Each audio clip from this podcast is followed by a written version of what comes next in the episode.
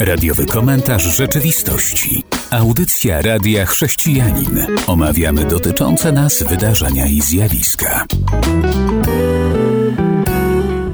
Witam serdecznie słuchaczy i witam również serdecznie Tomasza.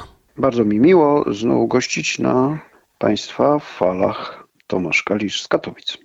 Nie tak dawno, jeszcze nie opadł kurz, miała miejsce koronacja króla Karola i jest ona pełna symboliki, to może porozmawiajmy w tej pierwszej części o tym, co miało miejsce, bo to również dotyczy chrześcijan. Jest to jedna z ostatnich monarchii na świecie, monarchia brytyjska, może najbardziej spektakularna, na którą zwraca uwagę e, całkiem sporo obserwatorów, gdyż z formalnego punktu widzenia król czy królowa Wielkiej Brytanii jest też głową państw wspólnoty, brytyjskiej wspólnoty narodów. Także kilkanaście państw uznaje monarchę brytyjskiego za, za głowę swojego państwa. Ma to charakter raczej symboliczny, dlatego że zgodnie z porządkiem konstytucyjnym samej Wielkiej Brytanii i wielu z tych, tych właśnie wspomnianych innych państw, ten władca ma mniejsze kompetencje, mniejsze prerogatywy niż nie jeden pre prezydent y, demokratycznie wybrany. No a de facto ta głowa państwa jest z automatu. Ktoś się rodzi w tej rodzinie, jest kolejny w sukcesji do tronu i z automatu staje się głową państwa. Ta monarchia y, sama w sobie jest jedną z najstarszych, 40 bodajże monarchów poprzedzało Karola III, który właśnie niedawno został e, koronowany. On władcą stał się w, w momencie śmierci swojej matki Elżbiety II, a sama koronacja ma przede wszystkim taki właśnie historyczny, symboliczny i religijny charakter. I tu ciekawostka, w samej Wielkiej Brytanii wszyscy chrześcijanie różnych wyznań i obrządków stanowią mniej więcej 46% obywateli, zgodnie z, z, ostatnim spisem powszechnym sprzed y, bodajże dwóch lat. Także większość obywateli y, Zjednoczonego Królestwa Wielkiej Brytanii i Północnej Irlandii to, to wyznawcy innych religii ateiści, a bezpośredni poddani głowie kościoła Anglii, jaką staje się każdorazowy monarcha, no to już jest niewielki odsetek, bo trzeba pamiętać, że, że samych wyznań anglikańskich na terenie Zjednoczonego Królestwa mamy ze cztery, a król, w tym momencie król właśnie, jest głową kościoła Anglii, czyli tego państwowego kościoła w samej, w samej Anglii. Podobną sytuację mamy w Szkocji, gdzie gdzie władca Zjednoczonego Królestwa jest głową kościoła, ale w tym momencie kościoła prezbiteriańskiego. Zupełnie inaczej to wygląda już w Walii czy w Irlandii Północnej, ale nie będziemy wchodzić w te szczegóły konstytucyjne. No, byliśmy świadkami, jak kilka procent mieszkańców globu, bo około 500 milionów ludzi obserwowało to, te uroczystości. Bez wątpienia ciekawe, wręcz folklorystyczne, ale jak to się ma do, do właśnie aktualnego stanu samego Zjednoczonego Królestwa? No, no, no czysty anachronizm w ogóle monarchia, można by powiedzieć, jest, jest y, jakąś taką już kwestią nieżyciową. Król y, jegomość w czasie tej uroczystości składał starą, kilkusetletnią przysięgę na obronę czy pro, propagowanie reform, zreformowanej religii protestanckiej. Przysięgał, że jest protestantem i że będzie będzie stróżem protestanckiej sukcesji tronu, no to tu kłania nam się historia Anglii, później Wielkiej Brytanii ostatnich kilkuset lat, od XVI-wiecznego rozdziału, czy aktu supremacji, czyli podporządkowania kościoła w Anglii królowi, zerwania z Rzymem, późniejszej reformacji tego kościoła, no mamy taką sytuację, że władca jest głową kościoła Anglii, państwowego kościoła, Anglikanizm tutaj w tej przysiędze widzimy, że jest jednoznacznie protestanckim wyznaniem. No i ten, ten król deklaruje publicznie, że będzie, będzie strzegł tej, tego protestanckiego charakteru kościoła Anglii, ale trzeba pamiętać, że to już niewielki procent mieszkańców czy obywateli jego, jego, jego państwa to wyznawcy tegoż kościoła. Król Karol przysięgał przed Bogiem na Biblię. Z tejże to okazji została przygotowana specjalnie na tą okoliczność stosowna Biblia. Jeden egzemplarz trafi do Karola. Ale jeżeli przysięga przed Bogiem i na Biblię, jak już wspomniałeś, zostaje oficjalną głową Kościoła Anglikańskiego. Kościoła Anglii, nie Kościoła Anglika, Kościoła Anglii. To jest, inne kościoły anglikańskie nie mają go za głowę. Tego Kościoła Anglii, to właśnie, żeby się nie mylić. To teraz e, takie moje pytanie. W Biblii, w Starym Testamencie było takie namaszczenie, tutaj też takowe ma miejsce, ale przecież to już nie jest państwo Boże. Dwa, trzeba by sobie zadać pytanie, jeżeli on przysięga na Biblię, to kogo będzie słuchał? Czy rzeczywiście będzie tak słuchał gorliwie Pana Boga? No bo przecież Biblia staje się tutaj takim symbolem, czy też będzie słuchał jakichś innych doradców? Po co to wszystko? Tradycja. Zapewne tradycja, która niekoniecznie będzie szła z praktyką, ale chciałbym jeszcze nadmienić poprzedniczka królowa Elżbieta, jednak bardzo często odnosiła się do wiary i śmiem twierdzić, że była osobą głęboko wierzącą, zaś co do Karola III, to mam wątpliwości. No nie nam osądzać, ale z tego co mówią znawcy, którzy opisują dzieje rodu królewskiego, to faktycznie Elżbieta II była uważana za osobę głęboko wierzącą, tożsamiała się z, raczej z tym kościołem niskim, tak zwanym, czyli tym nurtem kościoła Anglii, który odwoływał się do tradycji protestanckiej, wręcz ewangelikalnej. Karol y, jeszcze za młodu pokazywał swoje zainteresowanie różnymi nurtami światopoglądowymi. Twierdzi publicznie, że, że jest chrześcijaninem, przysięgał stać na straży protestanckiego charakteru Kościoła Anglii. Na ile jest to kwestia protokołu i, i właśnie tradycja, ile jego osobistych przekonań, no trudno powiedzieć. Natomiast no, pytanie, jak to się ma do ustroju, do rzeczywistości państwa, które składa się z obywateli różnych światopoglądów, a kompetencje głowy państwa króla w tym momencie są bardzo niewielkie. On nie może się wtrącać w codzienną politykę, y, może prywatnie doradzać premierowi, a premier nie musi się z tym liczyć, bo to parlament i rząd wykonują władzę w Zjednoczonym Królestwie. Także właśnie tradycja, folklor bardziej a co do osobistych przekonań, no to trudno tutaj cokolwiek wyrokować. I całą pierwszą część poświęciliśmy wydarzeniu, które oglądało setki, miliony osób na całym świecie, a teraz czas na muzykę. Witam po przerwie. To teraz może o hojności, bo jak ostatnie badania, które gdzieś przeprowadzono, pokazują, że hojność nie jest napędzana przez dochód to był nagłówek wiadomości, czyli te badania pokazują, że stosunek dawania do dochodu niekoniecznie zawsze idzie tak samo. Czy to też tak sądzisz? Tak, no hojność jest raczej postawą e, człowieka, postawą jego serca, sumienia.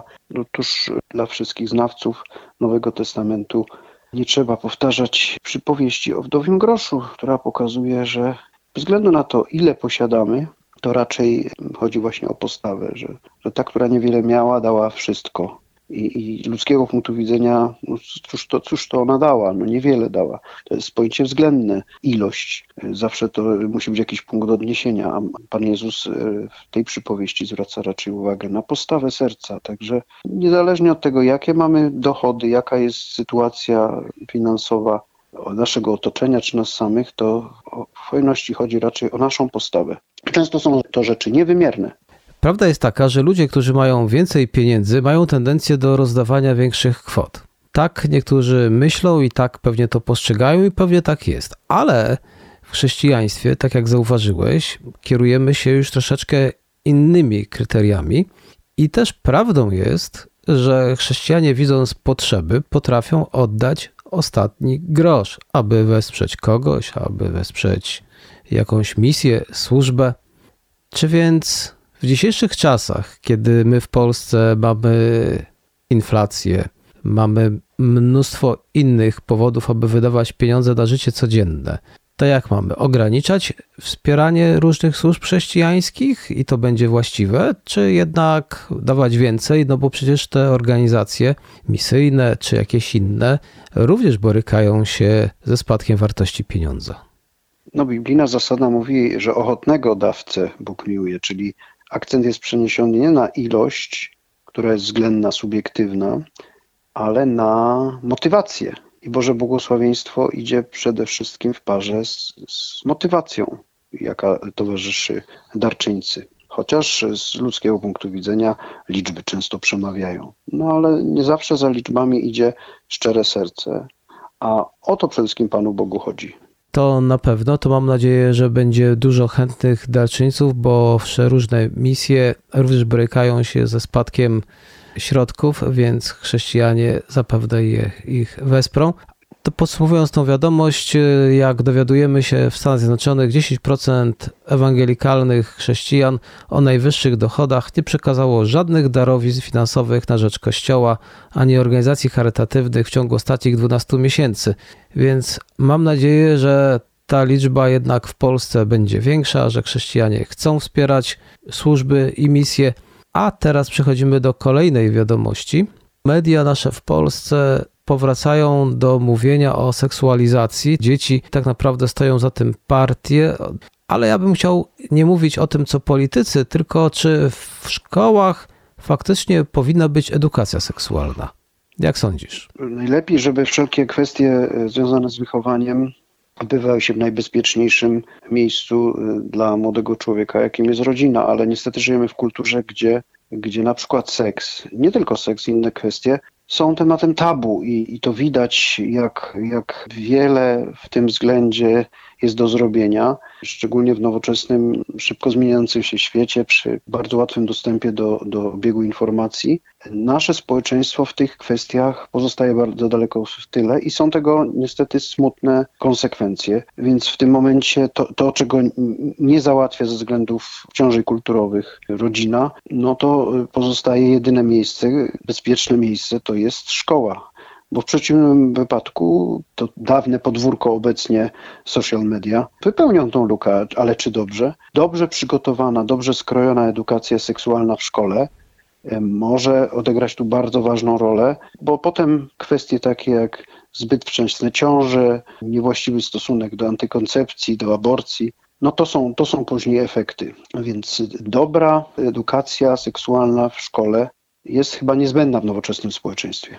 No ale na pewno będzie bardzo trudno, dlatego że edukacja seksualna przedstawiona bardzo obiektywnie jest chyba niemożliwa, dlatego że tu się kłania również wychowanie chrześcijańskie albo także innych światopoglądów religijnych. Jak mówiliśmy w poprzedniej audycji i czasami zwracamy uwagę na rozdzielność Kościoła od państwa, no to tutaj ci edukatorzy seksualni mogą mieć ogromny problem, Prawdą jest, że jeżeli rodzice tego nie robią, to zostawienie dzieci na to, aby się edukowali w internecie przez środowiska, którym wcale nie zależy na ich dobru, nie jest właściwe. Ale jak to pogodzić z tym, żeby ci edukatorzy nie wchodzili za daleko w światopogląd? No właśnie, trzymać się tej zasady rozdziału e, religii od, czy światopoglądu od państwa. Jeżeli mamy edukację jako przestrzeń publiczną, no to tam e, zobiektywizowane naukowe, naukowe podejście do każdej kwestii, czy to jest fizyka, czy biologia, czy, czy seksualizm, e, powinno być obecne i, i państwo powinno stać na straży, żeby to było wykładane rzetelnie, obiektywnie, a nie światopoglądowo. A chyba z tym jest największy problem w Polsce. Zapewne i tutaj trzeba byłoby chyba jakąś grupę różnych przedstawicieli różnych religii, którzy by może też się w jakiś sposób wypowiedzieli, mieli swój głos, dlatego że dobrze byłoby ich pogodzić, tak aby nie wkraczać już w tematy czysto religijne. Po przerwie chciałbym powrócić do tematu dzieci, ale teraz posłuchajmy muzyki. Wysłuchaliśmy utworu muzycznego i tak jak wspomniałem, chcemy jeszcze mówić o dzieciach, ale teraz problem, który dotyczy dużej liczby dzieci w Polsce, to za sprawą również uchodźców z Ukrainy. Chodzi o sytuację, kiedy wokół dzieją się przeróżne straszne rzeczy. Mamy ataki terrorystyczne, mamy strzelaniny w szkołach. W Polsce jeszcze aż tak tego nie doświadczamy, no i dzięki Bogu.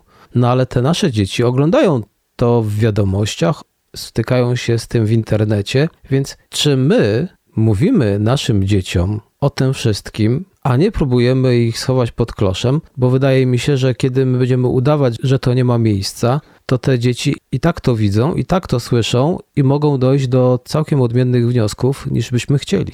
No to znowu podobnie jak, jak z seksem. Wszystkie trudne, delikatne kwestie, które e, oddziałują na psychikę, na emocje człowieka, szczególnie młodego, powinny być przekazywane w jak najbezpieczniejszym środowisku. Tym środowiskiem jest na pewno dom rodzinny, jeżeli jest to zdrowa rodzina, niepatologiczna, no i szkoła, bo w przeciwnym wypadku źródłem informacji będą media społecznościowe, nie zawsze obiektywne. I nie unikajmy rozmawiania o trudnych rzeczach, bo prędzej czy później młody człowiek i tak się z tym spotka, ale lepiej o tych trudnych rzeczach rozmawiać właśnie tam, gdzie młody człowiek się czuje najbezpieczniej. Także zachęta do rodziców, zachęta do nauczycieli, żeby przy różnych okazjach zmierzać się z tym, pomagać młodym ludziom rozumieć, skąd się bierze zło, dlaczego takie, a nie inne sytuacje mają miejsce i jak sobie z tym radzić i pokazywać alternatywę. Taką etykę krzewić, by, by tego zła było jak najmniej. Tutaj duże możliwości ma Kościół, mają też rodziny wierzące. Dlaczego? Bo trzeba mówić dzieciom o złu. Po zamachu w Paryżu w 2016 roku pewna linia zgłosiła, że 100 telefonów otrzymała od małych dzieci, a niektóre były nawet w wieku 9 lat, które chciały się podzielić swoimi obawami dotyczącymi ataków terrorystycznych. Tak więc widzimy, dzieci również to przeżywają, a wielu dorosłych uważa, że małe dzieci to nie rozumieją i żadnej traumy ani żadnych innych przykrych wspomnień mieć nie będą, ale jednak. Więc ja mam taki pomysł, aby jednak dzieciom pokazać, że pierwotny Boży plan dla świata był doskonały. To jest raj i że Bóg chciał, aby ludzie żyli dobrze i kochali się nawzajem. Ale jednak trzeba powiedzieć, że wszedł grzech i teraz są ludzie, których serca wypełnione są ciemnością, są wypełnione grzechem, no i celowo ranią innych i przynoszą zniszczenie i śmierć innym. Dlatego też słyszymy o tych przeróżnych atakach, strzelaninach. I kolejna możliwość, aby powiedzieć dzieciom, że Bóg chce, aby ludzie zmienili się i wtedy będziemy mogli być uchronieni od tego, ale także realistycznie podejść do tego, że takie rzeczy, dopóki ludzie kierują się niewłaściwymi priorytetami, to takie miejsce mieć będzie. Ale na pewno nie możemy nie mówić, bo jednak dzieci przeżywają, a tak mam wrażenie, wielu dorosłym się wydaje, a to tylko dzieci, co one mogą wiedzieć? No, dziecko jest tak samo człowiekiem, a może ba jeszcze bardziej narażonym na, na, na niebezpieczeństwa, bo nie ma jeszcze tej zdolności rozróżniania, jest często łatwowierny, naiwny, więc tym bardziej odpowiedzialność na, na rodzicach najbliższych, na edukatorach, nauczycielach, by je przygotowywać do zrozumienia tego, co wokół nich się dzieje.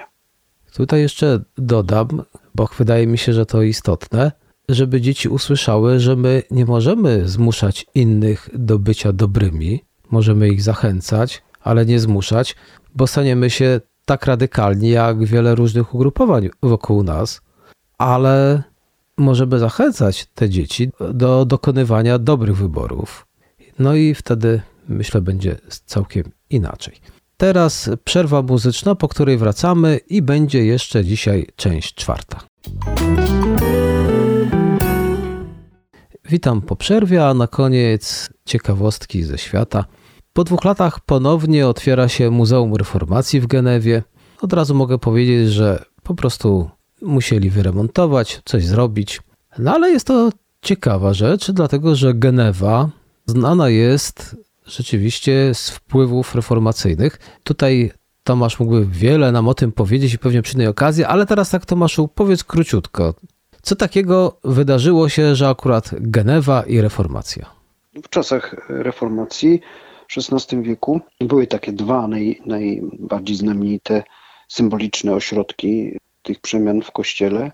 To niemiecka Wittenberga, miasto, w, w którym żył i pracował Luter, czyli symboliczna stolica luteranizmu, a Genewa wiąże się z, z osobą Jana Kalwina i, i, całej tej, tej tradycji reformowanej, kalwińskiej. Obecnie szwajcarskie miasto właśnie symbolizuje tą część reformacji.